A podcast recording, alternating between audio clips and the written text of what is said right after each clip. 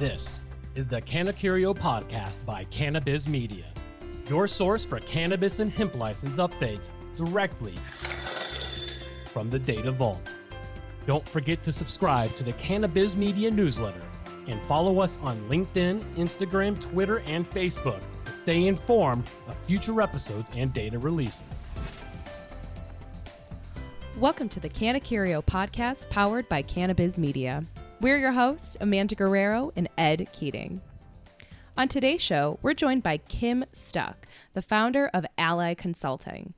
Kim is a longtime cannabis industry veteran and a Jill of all trades. She is the cannabis hemp compliance expert, and we are so excited to have her on the show today. But as always, before we jump in with Kim, let's see what new updates Ed has for us today from the Data Vault. Ed?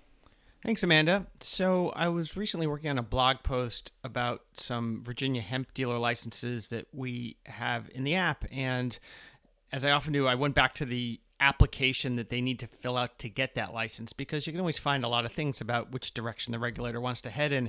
And I was a little startled to find uh, like three specific points that they put in there to sort of warn license holders. The first is the Department of Agriculture in Virginia will forward a record of each dealer registration to the local law enforcement officer, the, the chief law enforcement officer.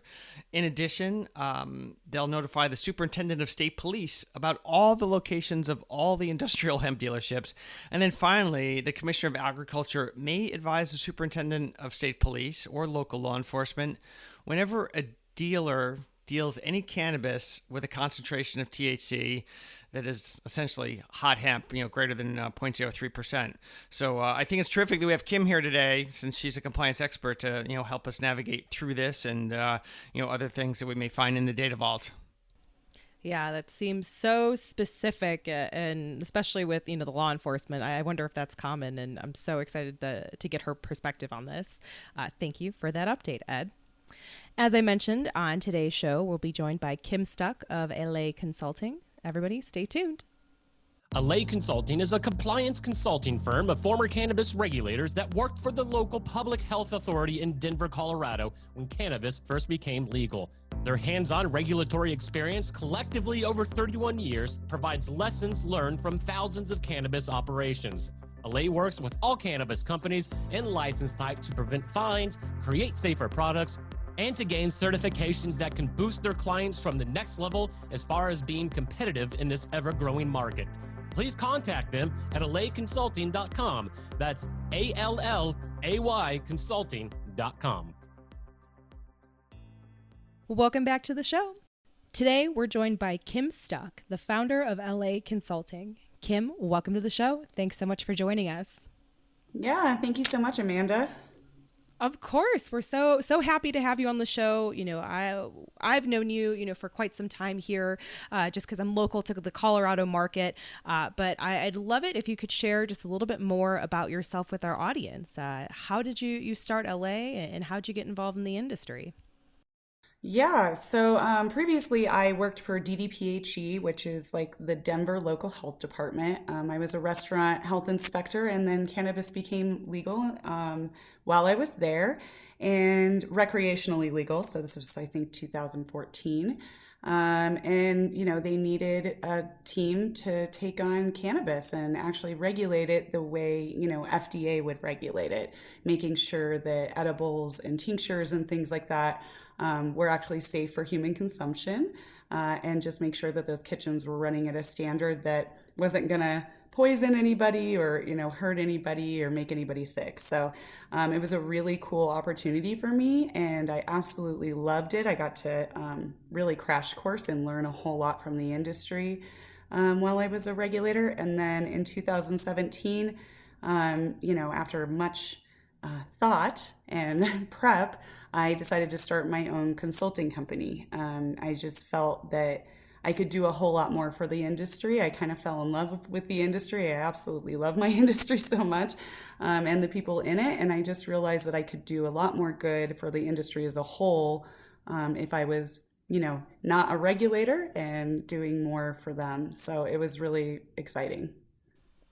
Yeah, I agree. Um, you're you have a, such a very interesting background that you know gives you such uh, key insights into how to actually help these businesses and you know before the the break ed and i were discussing the virginia hemp uh, language that was you know added to um, you know this bill and we'd love to kind of get your perspective it seems odd to me that the program is spelled out so clearly, especially uh, regarding law enforcement involvement. Um, is that common for hemp programs that you've seen or, or worked with? Over the last few years? Yeah, so this particular writing um, isn't, you know, in a whole lot of other states, um, but it makes sense. So you have to think about, you know, we're in this industry and we understand this industry. We understand that hemp growers are not trying to grow THC. Uh, they are really trying to grow, you know, whatever they're trying to do. Usually high CBD, high CBG, high CBN. You know, those kinds of things are really what they're selling um, along with textiles and you know hempcrete and things like that. Um, when you come from outside of the industry and from you know a more biased perspective, because for years and years and years, all of these people have been told that cannabis is just going to ruin our society and it's terrible for people, and THC is very demonized. And so they're really afraid that um, hemp growers are going to grow a high THC plant and sell it on the black market. And I think that that's really where these regulations come from. So they're just essentially telling growers, you know, if you're going to grow something that is outside of what you are allowed to grow, the the police will know about it. You know, the local law enforcement, and that's their way of just like making sure that nobody is going to be doing anything that you know isn't above board. Um, I don't think it's necessary by any means. Um, most people in the industry are like, that's ridiculous. But, you know, most of our hemp growers are doing a good job of keeping those numbers down and um, should be okay. Yeah. I mean, the way I look at it is somewhat similar is that the regulator is communicating very clearly how they want to regulate this crop. And it may come across as heavy handed, but it's not ambiguous. So, you know, if you think about the regulator and and the hemp farmers, it's really um, a transaction essentially between the two, and uh, this is how they want to just make sure that it's clear. So yeah, it'll be interesting to see how, how that plays out. I, I don't imagine we're going to see a lot of violations in that state, but I I, I might be wrong. But I mean, cover, oh, yeah, sorry, things sorry. happen. No, it's okay. Sometimes things happen. Um, I hope that there won't be any violations, but um, and then you know knowing where hemp growers are at, that's pretty common. So even in Colorado, um, the local police office and and you know like different um, like state regulators, they all speak to each other, and so they all know where the addresses are of all of you know the MIPS in Denver or in Colorado, um, and that's mm-hmm. really common. But that list isn't usually shared with you know the entire world. It's usually just internal agency, just so everybody knows. Yeah, that makes sense. That makes sense. Now, uh, just taking a step back in terms of compliance consulting, you know, how do you define it? Because compliance can be really, really broad. And, and, you know, who do you work with? Is it people who have a license, they're trying to get a license, people who may have lost a license? Like, you know, how, how do you uh, define your market? Yeah, so you're absolutely right. Um, cons- uh, compliance is a word that could mean financial compliance or, you know, whatever, um, HR compliance. Um, we don't do any of that. We really stick with what we know. So when we say um, compliance, we're thinking more of a federal level of compliance with cannabis. Um, so FDA, OSHA, Fire Code. Um, we also do GMP certification assistance and ISO certification assistance. So really, what Allay Consulting does is um, health and safety QA for product. Um, and then obviously worker safety because OSHA, as I'm sure you know, can fine very heavily, um, and you want to take care of your workers. So it's it's a really important thing that is starting to be um, really common.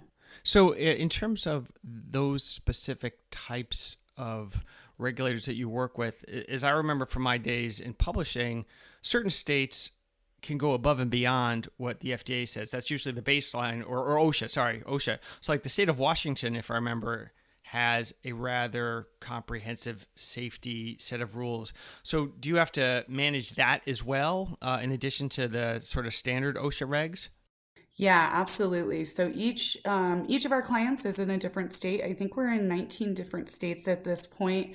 Um, and we can work in all 50. So we usually work towards that baseline OSHA standard. Um, most of our clients don't have anything implemented when we first walk in.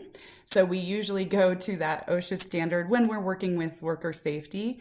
Um, and then whatever their state standards are, if there's more needed, then we will help them get to that point as well. Oh, that makes sense. That makes sense. So, one question I had that came to mind now that we're still sadly in this COVID uh, situation is, you know, is a lot of your work on site, and and if so, what has that been like in terms of COVID? yeah, that's been interesting. Um, but honestly, you know, we are only based in two states right now, or, you know, our offices, quote unquote, are in two states right now, and we work in all these other states. So usually if somebody wants a one-time audit you know we do like to be on site. That's that's the preferred method obviously. Um, but once covid hit you know i really you know, care about my team. Um, i don't want them getting sick and i would hate to be the person that goes in and gets everybody sick in one of our clients facilities. Um, so you know we started doing virtual audits and essentially we use skype or facetime or something like that um, and they walk us through the facility and we you know do the same thing. We write a report.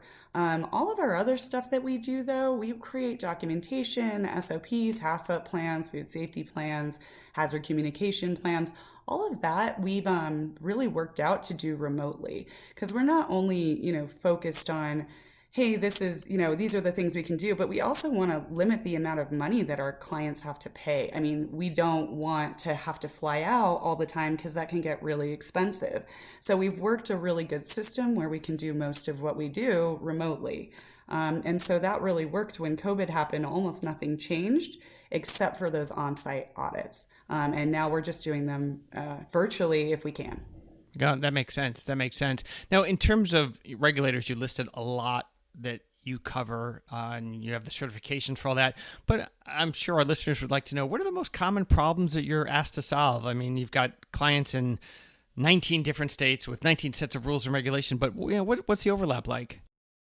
Yeah, so I mean, uh, for the most part, when with our stuff, um, FDA and OSHA, those are federal regulations, right?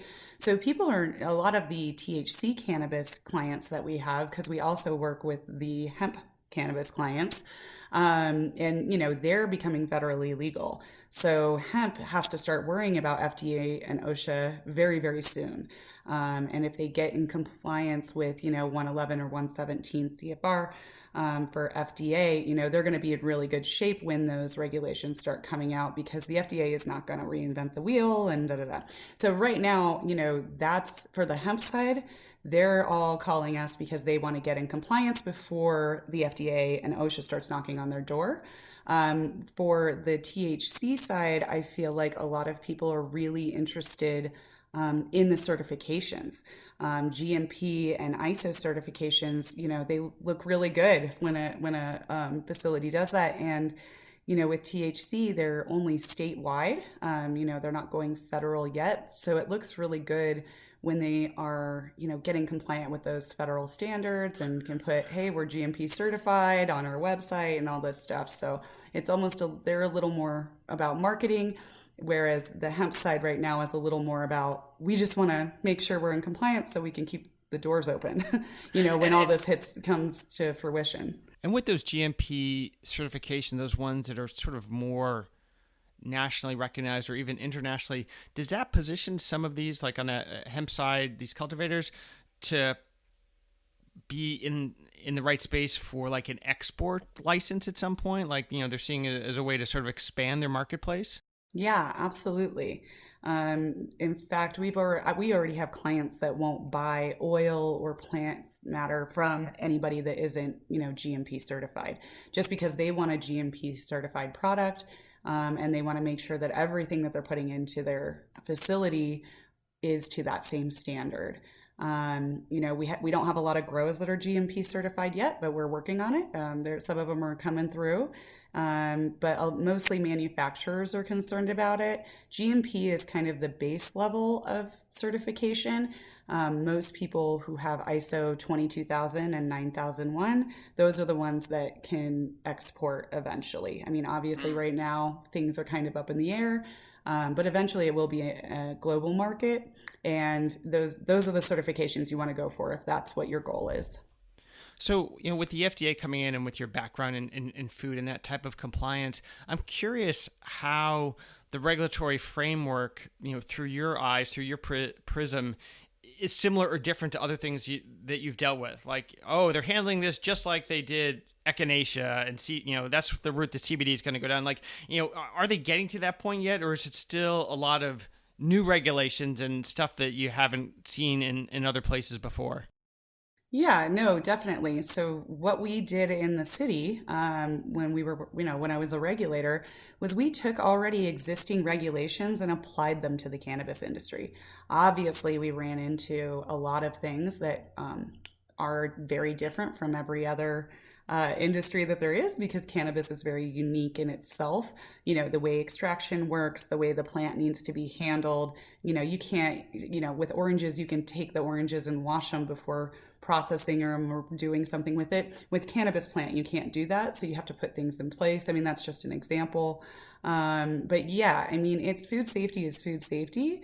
Um, I think that what they're going to do eventually is apply many of the already existing food safety regulations to the cannabis industry and then maybe have a small chapter that is just cannabis that will, you know, take care of some of all the issues that we're finding that are different from other industries. Yeah, yeah I mean that makes a lot of sense. I, I know uh, a few years ago we wrote a book on sort of all the compliance data that we learned and looking at all the states as we gathered data.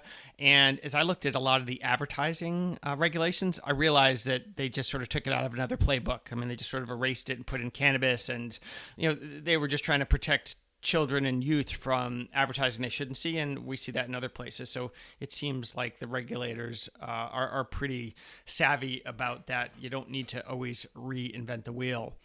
Um, the last question I wanted to ask, at least for this segment, is kind of a case study. So, one of the things that Cannabiz Media does is gather news about the 100,000 plus licenses we have in the database, and we tie it back to whatever company you know might have been in the news. And uh, about two weeks ago, we reported that an Oklahoma-based company called Moonmix uh, was asked to shut down and was fined over half a million dollars by the Oklahoma Medical Marijuana Authority apparently they had products that tested way above the legal pesticide limits, and um, the regulator said that you know these guys hadn't tested and on 15 occasions had bought marijuana without first obtaining test results, so they got shut down.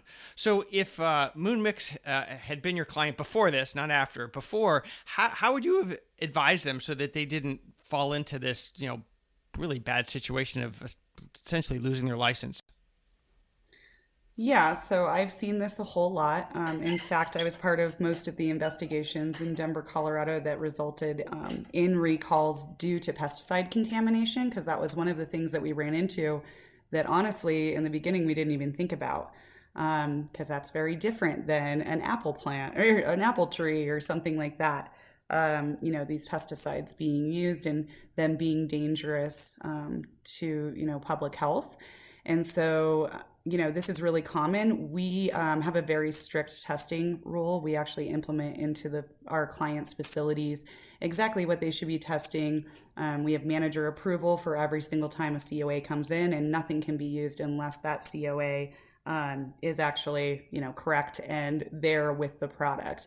Um, this sounds like a case of, hey guys, we want to save some money because testing is very expensive um, and maybe or maybe it just fell through the cracks. Um, you know testing is definitely hard to do because it is expensive and sometimes if you're not managed correctly um, or don't have a good batch number system to track and trace everything that's when you run into issues. So we like to implement those kinds of things right away um, you know and that kind of thing. So um, you know and a coa is essentially just the testing results. Um, it's you know really important that we have those and um, have them and, and keep them for a really long time so we have all of our um, clients keep all of their coas for a really long time that's actually perfect because uh, Ed and I were just uh, slacking each other, wondering what does COA stand for. So thank you, thank you for clar- clarifying that, Kim. Um, now, you know, in terms of Allay, bigger picture here, you guys recently opened up a new office in Oregon. Uh, why Oregon, and any plans for for new expand other state expansion this year? Yeah, Amanda, and it's, it stands for Certificate of Analysis. I apologize. I should have just said that. But yeah, it's just the testing results is what a COA is. Um, yeah, so Oregon, um, well, they, I first personally, I love Oregon um, and was flying there fairly often because we have several clients out there. Um, it's a huge, huge market for the hemp side of things. In fact, they have more hemp per capita in Oregon than anywhere else in the United States. Um, and, you know, we were seeing a lot of trends of people not understanding the regulations or what's coming forward or, you know, not being ready for the storm that's coming. And so um, we kind of, as a, as a team, made a decision um, to expand to Oregon. And I actually personally moved there because I was kind of trying to find an excuse to move there anyway. and it really worked out. So now we're out there. Um, so our clients don't have to pay as much to fly us out to go to on sites out there. Um, I'm not sure if we're going to continue to expand to different states and actually have um, locations. Obviously, since I've been out there since December, I've been pretty much just working from home because uh, of COVID. But you know, it's it's been a it's a really good market for us. Um, we really love the state. There's a whole lot of people out there that needs you know help and stuff like that, just like every other state. But um, you know, trying to position ourselves to make it easier for our clients and less expensive for our clients to ha- see us more often is always a goal of ours. Yeah, understood. And, you know, Oregon is such a, a gorgeous place. I can uh, definitely empathize as to why you'd want to move there. I do love Denver, Colorado. I am kind of biased. But um, as a current user, what would you say is your favorite feature of the Cannabiz Media platform? Yeah, so um, we have a sales representative that usually is the one that's in there. Um, I kind of leave stuff to him and he kind of tweaks around. Um, but what I really like is the um, email templates. Uh, they're actually really easy to put together and you can really um, cater to whatever audience you're talking to. You know, you can check a box that says, you know, this is for THC cannabis people that are only doing manufacturing and we can send an email to them um, that you know is about gmp where they should be really focused on food safety or food safety plans or CAPA plans which um, those are coming up as, especially in colorado they're going to be required um, on the first of next year so you know we were kind of doing a push for CAPA plans trying to get those in um, but yeah, I mean, I just really like how you can cater your message to the people, you know, that you want to reach out to.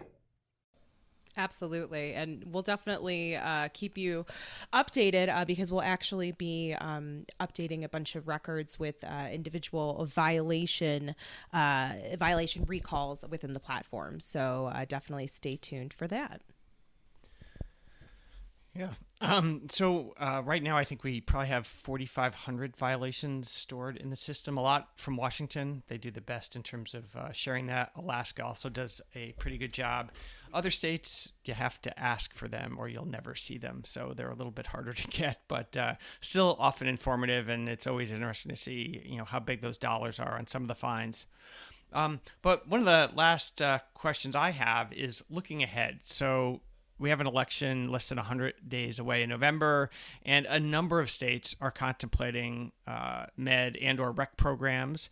And I'm just curious if there's anything on your radar yet. Like, is it too early because you haven't seen the regs, or you know, any thoughts as you look forward to these uh, handful of states or so that that may be adding it uh, as as part of their regulatory infrastructure?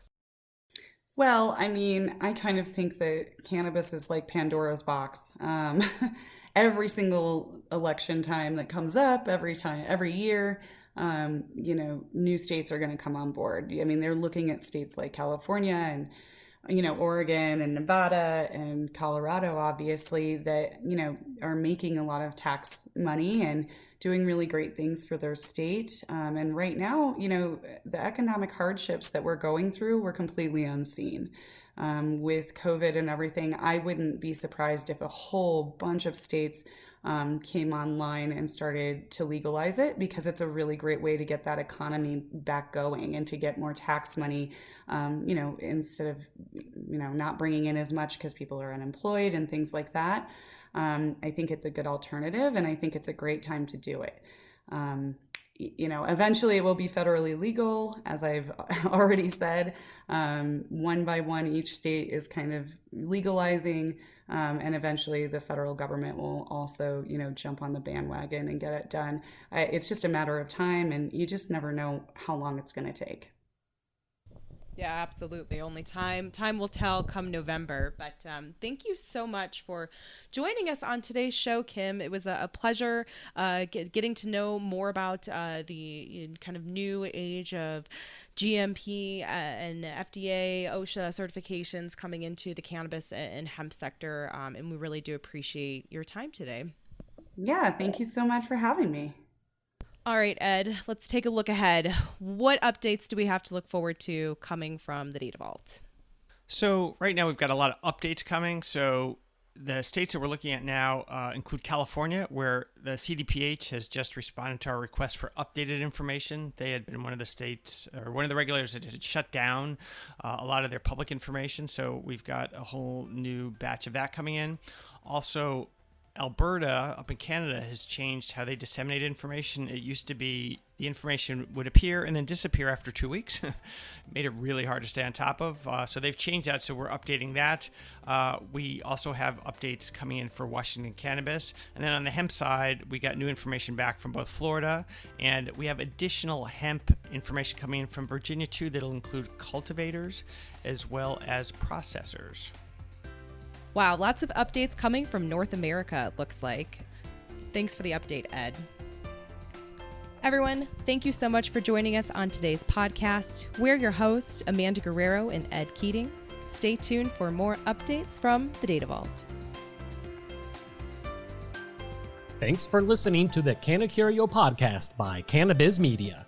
Stay up to date with the latest episodes of the podcast and get alerts on the latest licensing activity in the United States and Canada, as well as exclusive industry insights by signing up for the Cannabiz Media licensing newsletter at cannabiz.media/newsletter.